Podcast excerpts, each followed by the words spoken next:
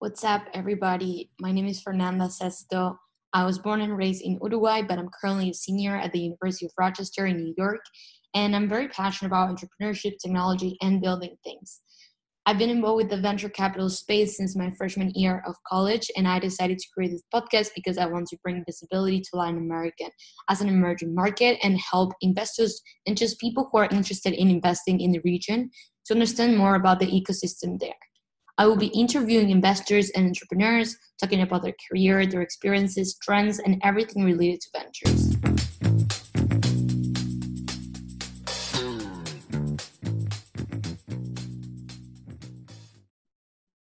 In this episode, I talked to Santiago Rosenblatt, who is the founder and CEO of Strike, a software security testing startup that offers continuous pen testing tools to make sure a company's data is safe. Santiago is a computer engineer from Uruguay who has previously worked at PedidosYa and who started hacking at the age of six.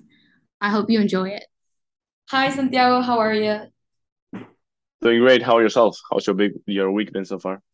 I'm great. Just started classes today, so pretty excited. So Amazing. very happy to have you here today. Um, you're the first Uruguayan that I am interviewing, so that makes me really happy. Um, No, pleasure. Thanks for the invites. yeah, so can you like give me a quick intro about yourself and so everyone knows about what you do and your background? Oh, for sure. So I'm Santiago Rosenblatt. I'm founder and CEO of Strike. Um, so basically I'm 26 years old, but actually started hiking 20 years ago when I was six, six and a half. And that uh, led to, to, well, basically start offensively hiking lots of applications, streaming ser- services of USA like NBA, NFL, NHL, uh, PayPal, and then I ultimately ended up leading cybersecurity at some of the best or biggest companies in in in Uruguay and and the Latam region, like um, AstroPay, dLocal, and uh, ended up in in PedidosYa, um, behind the Leader Group, the Delivery Hero Group, um, and now well, I, it ended up in, in in Strike, which I'm gonna tell you about it later, of course. Awesome. Yeah, I actually um heard about you like when there was this um post or article in one of the newspapers that said, yeah, like you were a hacker when you were six. That was pretty cool. Um, so yeah, tell me about Strike. How did it happen and what's the story behind it? Well, so so uh, our story. uh, Um, so basically, as I said, I started hacking really early, like really offensive hacker. Uh, I would hack everything related to passions. So um, from a really big fan of Kobe Bryant and the Lakers. So I would hack the official streaming services to watch Kobe Bryant play at 3 a.m. here in Uruguay, and then I started growing. Um, found in PayPal that allowed me to have unlimited trials in Netflix and Spotify. Um, and when I was 14 and a half, um, I found a vulnerability in a marketplace that allowed me to buy any item for free, just paying for the for the shipping. Um, and I went ahead and I got four items, uh, a PSP, like a station, um, a smart TV, a microwave, and a small TV for the kitchen. And um, it worked. So I realized, hey, like maybe eh, this is this is not good. You've been stealing for the past eight years, which is crazy because I wasn't doing 15 there. Um, and then I just get it just kept going that way, and I started helping some some of the best companies here, as I said.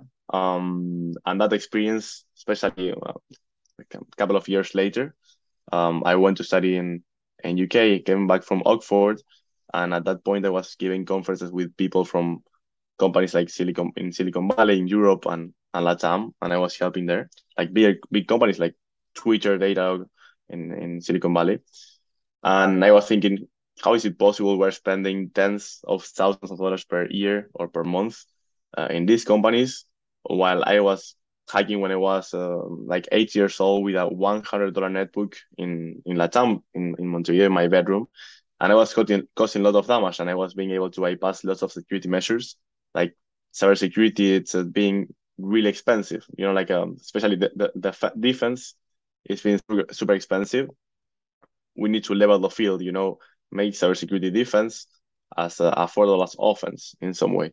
So that's that's how Strike uh, happened actually. And originally, I didn't want to to to create a uh, an enterprise or a business related to cybersecurity because it was just a hobby for me. I had some in the past that had to do with fashion and technology or uh, an application to go out at night. So nothing to do with this, but it uh, just I think was casual that it ended up in in, in Strike. That's pretty cool. And you started pretty young, right? Because Strike, how long has it been since you started? So well, so Strike this time when I I come back from from UK. So it's just on the on, on mid March 2020. It's just on the beginning of the pandemic. I finished my term there, come come back home due to the pandemic, and this idea uh, of the problem I wanted to solve, the one I was just explaining, comes to my mind uh, on the last days of March 2020. And since the first week of April that year, I start meeting with uh, uh, operator from different companies, CEO, CTO, CISOs, every week with one or two, asking, this is, I mean, talking about this is a problem we're solving. This is our current solution. What's wrong with this solution? And that just kept us iterating from that year on, from consultancy to then penetration testing as a service, then continuous pen testing, and now we are moving towards continuous security, which of course I can deep dive uh, just in a bit. Um, but that's basically uh, when it started, and now and we ended up releasing uh, or opening to the general public this year. So two years later, actually. Um, so back then I kept working at PedidosYa for one year and a half more while I was uh, still developing Strike. So to be uh, to to put you in in time mm-hmm. in some way. So from April 2020 till August, I was just validating. And on the first day of August 2020, I say, okay, I, I have been validating a lot. I need to keep validating, but in uh, on the first of August 2021, I need to have something something up, like a, a staging, like a beta or something that needs to be up. So uh, I coded in 10 minutes uh, a small website, which was a counter, like a, a bash script that would uh, code itself in online uh, um, a counter that said, okay, 365 days remaining. And it just kept going on. And at that point, they said, I need to start alone and people would, would just appear. And that's, that's how it went. So I started that day with, uh, with the domain and the, and the web page. And four, the, four days later, I met uh, Franco and Tommy, who ended up leading, leading Strike with me uh, since the beginning. That's very cool. Very cool. Um, so, you know, this podcast is about venture capital, and I'm trying to interview investors and entrepreneurs who have experience um, raising money in Latam. So, you've raised actually a seed round this year at 5.4 million. So, congrats about that. Uh, was that experience like? And why did you decide to go fundraising? And, you know, what was your strategy? If you can like tell me more about that. Yeah, for sure. Uh, so regarding, so you said how was the experience like? Uh, it, it was amazing, um, amazingly intense as well. Um, I can describe it as it, it, it's uh, I say it's amazing because for me and of course the other people are just listening to me and, and are not being able to see me, but the way I describe it is it was past year. Let's say when I started uh, really speaking with VCs was uh, I guess in September past year 2021. Um, and I describe that there's something really big going in front of our eyes, like just going through like this all the venture capital war with people wanting to help other people to to create to build amazing things like a super massive enterprise that are solving big problems. It's just in front of everyone's eyes, like everyone's eyes. But it's like you can see it. Like most people, most people don't realize it's there, and suddenly you open a door like an Narnia maybe. Like you open a door, you get inside, and there's this this insane world of people like super cooperative, um, like with operators helping young entrepreneurs, young entrepreneurs contributing as well. Um, people, you know, um, basically investing and, and, and lending capital to other person that uh, basically wants to do something and helping. So that's that's how it felt. It felt like suddenly it, it, it it's difficult to get there, but once you are there it seems that everyone wants to help. So it, it it's incredible. And i personally a person that loves helping i have my two hours per week uh, on tuesdays that is for helping people. And it just felt amazing really to to find that. And how like how did I decide to to go fundraise? Actually, it was casual. So originally, I started with bootstrapping, and given these conversations, like uh, the the problem, what's like this our problem, this is our current solution. What's wrong with the solution? So after one year uh, since I started validating, so it was March, April 2021. And one week I met with Ruben Sosenke, uh, one of the co-founders and former CTO at PedidosYa. The next week I met with Sergio Fogel from dLocal And the following week, like the last one, I met with Ari Burschtin, former CEO and, and uh, other of the three co-founders of, of PedidosYa. And I met with them. I said, problem, solution, what's wrong with the solution? They said, problem, it's super clear. I suffer it every day in my company. Solution, it's amazing. At that point, we were already in, in continuous pen testing. Um, what's wrong with the solution? And it's you have more than 20 people that want to invest. And for some reason, although you know exactly where you want to go and how you're gonna how you're going to do it, what you need to do it, you're saying, no, no, I just want to use my own money, do bootstrapping, while you have people wanted to invest millions in yourself.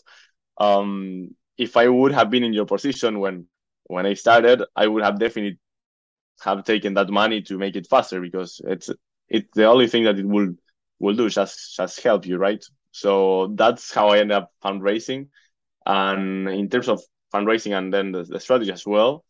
So basically, as I didn't wanted to to um, to raise money at the beginning, what I did was for the people who who helped me in the beginning, let's say in, in the beginning of my my my career, my professional career while while I was working, I said uh, these seven eight people, um, let's give them the chance to chance to invest because they have uh, uh, indirectly helped me build Strike because they gave me uh, they and their, their, their mentorship in some way and their companies had gave me all the knowledge I'm using to build Strike.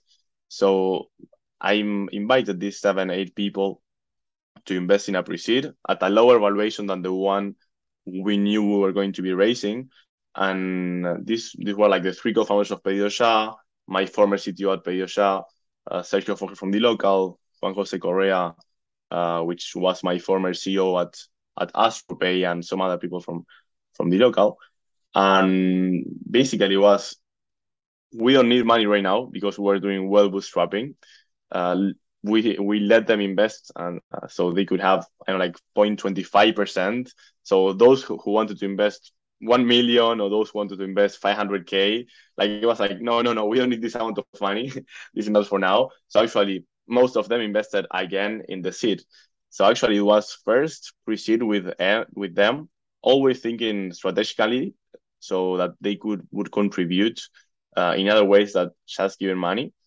So um, let's say it was um, smart money, and same for the um, for the VCs. So while I was doing bootstrapping, um, organically they like some VCs started arriving, and VCs like really big VCs from from Europe, for instance, like really known VCs.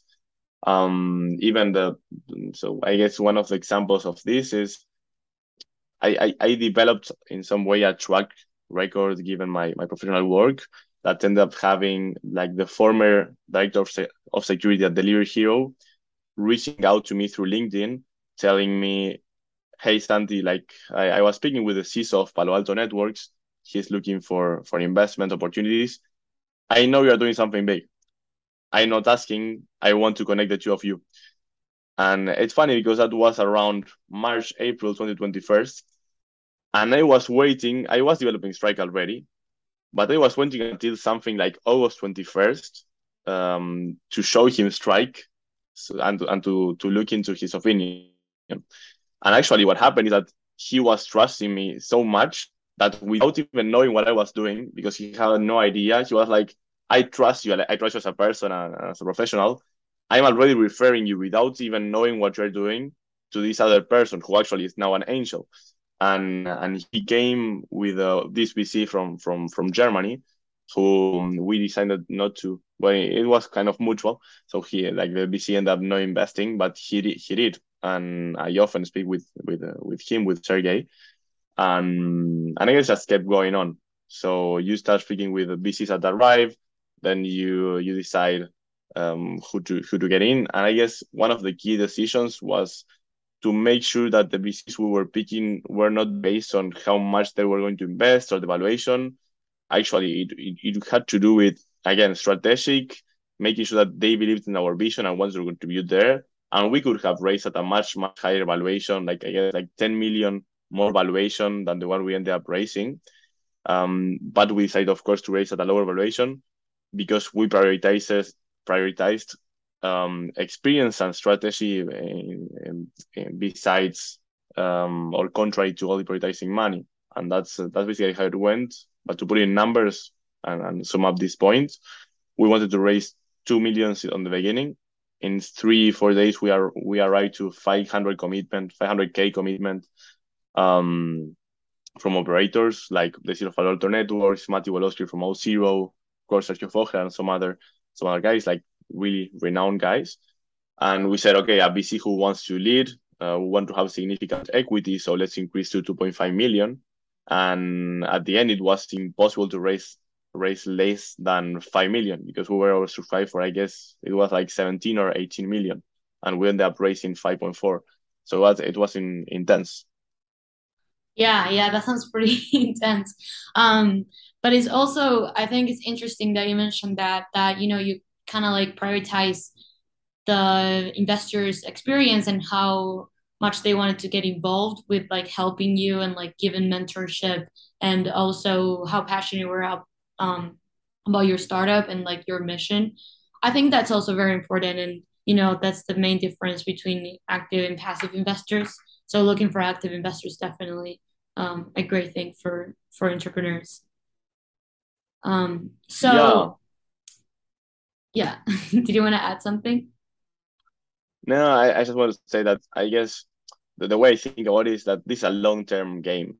So it's not like a one year or, or six month thing. For me, it's this is like at least like I know like five ten years on. So I this is a relationship in some way with the VCs, and you want to partner with the best, the best VCs, the best people, even like uh, in house. So we have a we, we put a lot of uh and like emphasis in the culture and strike and the, our values and principles and how we move uh, to give an idea yeah i definitely uh, like that that approach santiago. Um, so in terms of you know latam and uruguay of course what are some of the trends that you see in the region in terms of venture capital and entrepreneurship?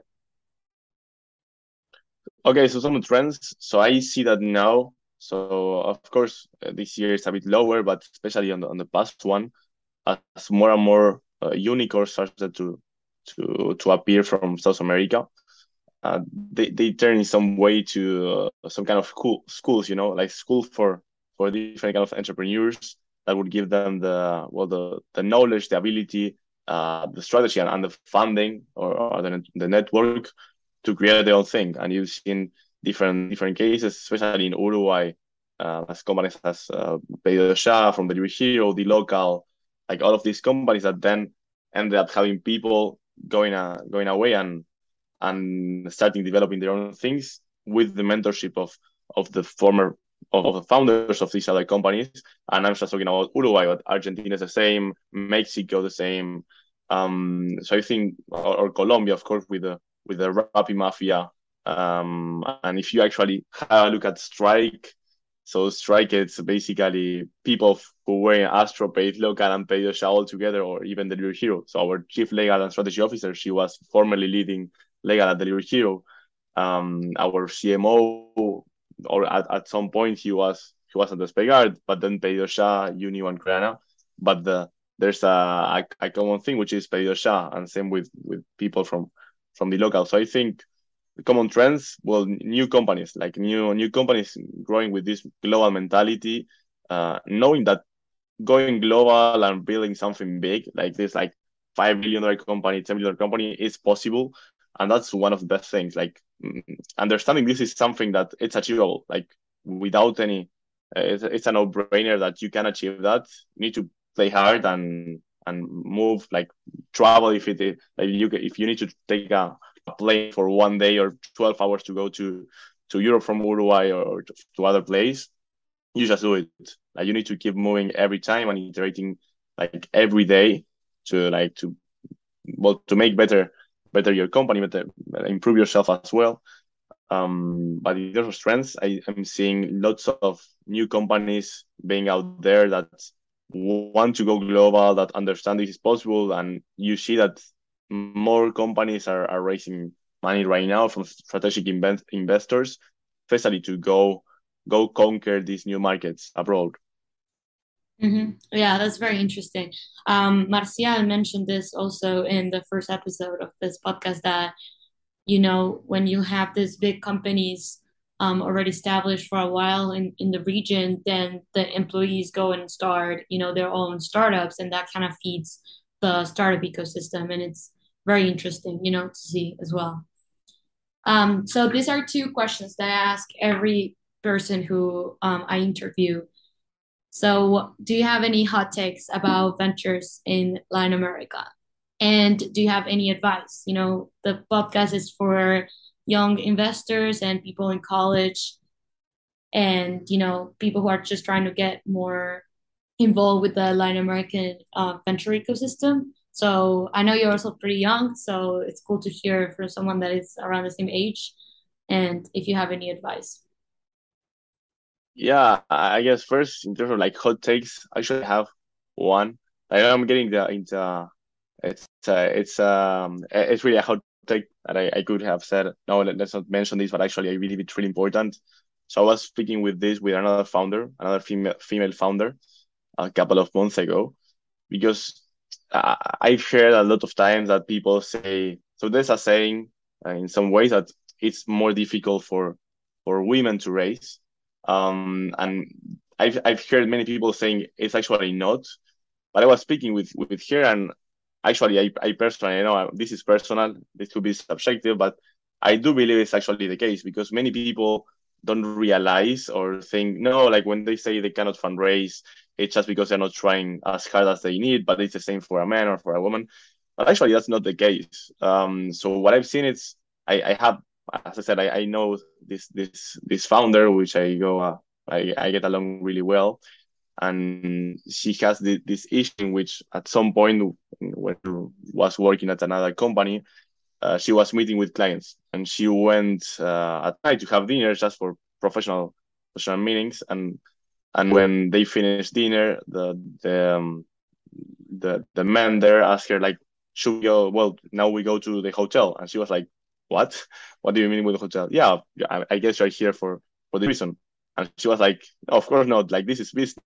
And I, I'm mentioning this this event because I guess many people don't realize that at least how, you ask about the the, pro, the process and the strategy. So I would have dinner, like go like uh, drink something or have a, a lunch with uh, with many many investors, like many uh, men's in some way, and there's no way they would think that I'm trying to to get them into some, something else, right? And on the other case, I guess many times people uh, get confused when they shouldn't that they are doing business. Like, uh, and and for example, here, like she wouldn't ask ask anyone to have dinner with her after that event because she don't want to get get exposed to that situation. And on the like, I'm following with with with this thought actually, if you have a look, most of the CEOs, which means most of the operators, and then most of the investors, and are men. So this means that they get exposed much more to these situations if they want to raise. So I think uh, saying that this is not uh, that there's no difference, I think it's it's it's being super biased and actually not paying attention at the big picture. And I think more and more we speak about these things and we understand that there is a difference that there there are some things we need to speak as a as a community in some way. It's going to improve. Um but i think this is a hot take which i, I know i'm getting into a field like super controversial field but i think it's important. I'm risking myself. I think it's, it's wise or at least I, I feel it's honest for me to mention it because i see it i actually see it happening yeah no i, I definitely i mean female founders my one of my biggest like passions in terms of like supporting that's why i got into uh, ventures. And definitely, I, I feel like uh, in Latin America and in the US, it's, um, I think in the US and in Europe, maybe it's more spoken, but I, I feel like in emerging markets, since, you know, still like it, the, the startup community is predominantly male, um, you know these situations are unfortunately happening. And i definitely like seen um, testimonies and like stories of other female founders who complain about investors you know having this getting confused and having this wrong idea of like meetings like that are supposed to be. And also you know the power dynamics are not really like well you know in that situation. So definitely yeah i i well i think that's, that's cool that you bring that up. And so the second question was about advice. So uh, advice on fundraising you mean? Advice in general like for people who want to get involved you know with the VC ecosystem in Latin America with like startups and like um in yeah in general. Yeah, so, so advice is, is a, a strong word, I guess, for me. So I feel I'm just con- constantly learning, and as you said, I, I'm super young, so it's not that I'm um, I'm super capable in, in some way of giving advice, but I can say, I guess, I don't know for, for like for VC, especially for for building something like for for starting with something as I said. So in my case, I, I decided on on August 2020, 2020s like I'm not waiting for anyone here. It's like I need to, to do something big. I need to do it along with people, like do it to, together. Uh, but definitely to start, like you don't you don't need to wait to someone to appear to start. You need to start to keep pushing to to get hard and then people will suddenly appear and you, you, you can coach them or, and you can get them in and, and empower them with your vision and, and showing them why this is something big and people will understand um but this is one of the first things like just you need to go get it you know? You don't, you don't wait for other uh, other people to appear you just do it. That would be the first one. The the other would be um, I, I guess to try to to enjoy the the journey. So it's really intense. So uh, especially this week. So uh, to give you an idea, we say uh, and we know that we are in a startup because your worst week it's just the, the one before your best week, and we were having like uh, I guess the past month and a half one week week which was amazing. Then uh, our most like our worst week ever.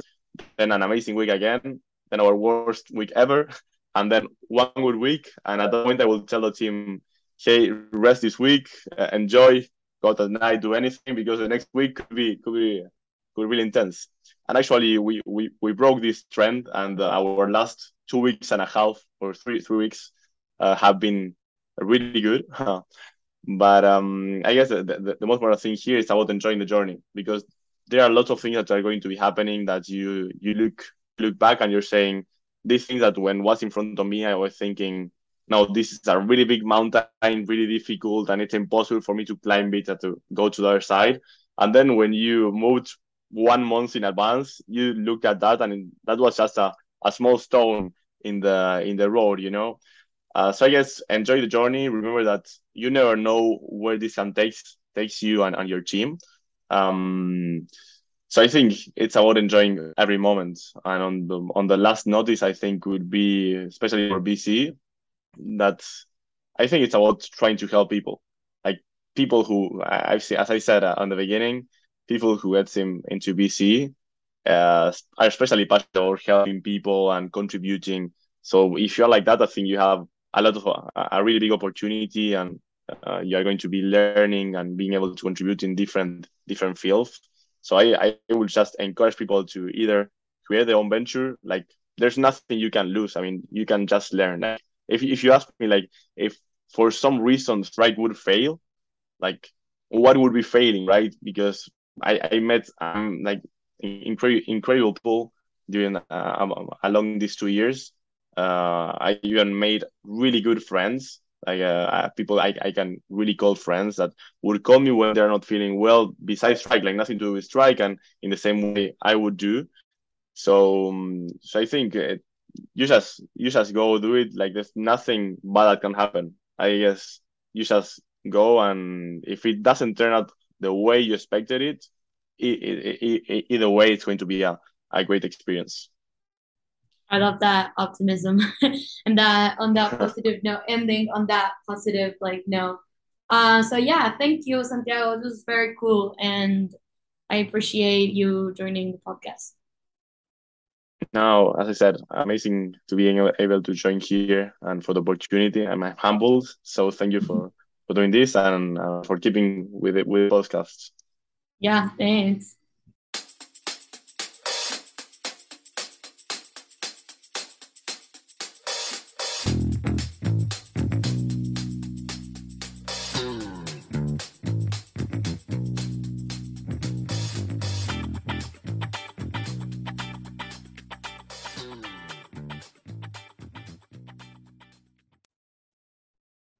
Had a great time talking to Santiago. I love talking to fellow Uruguayans who are pretty involved in the startup ecosystem um, in Latam, and I really appreciated like all the advice he gave and um, his time. So I hope you also have fun and that you enjoy this episode and come back for next one.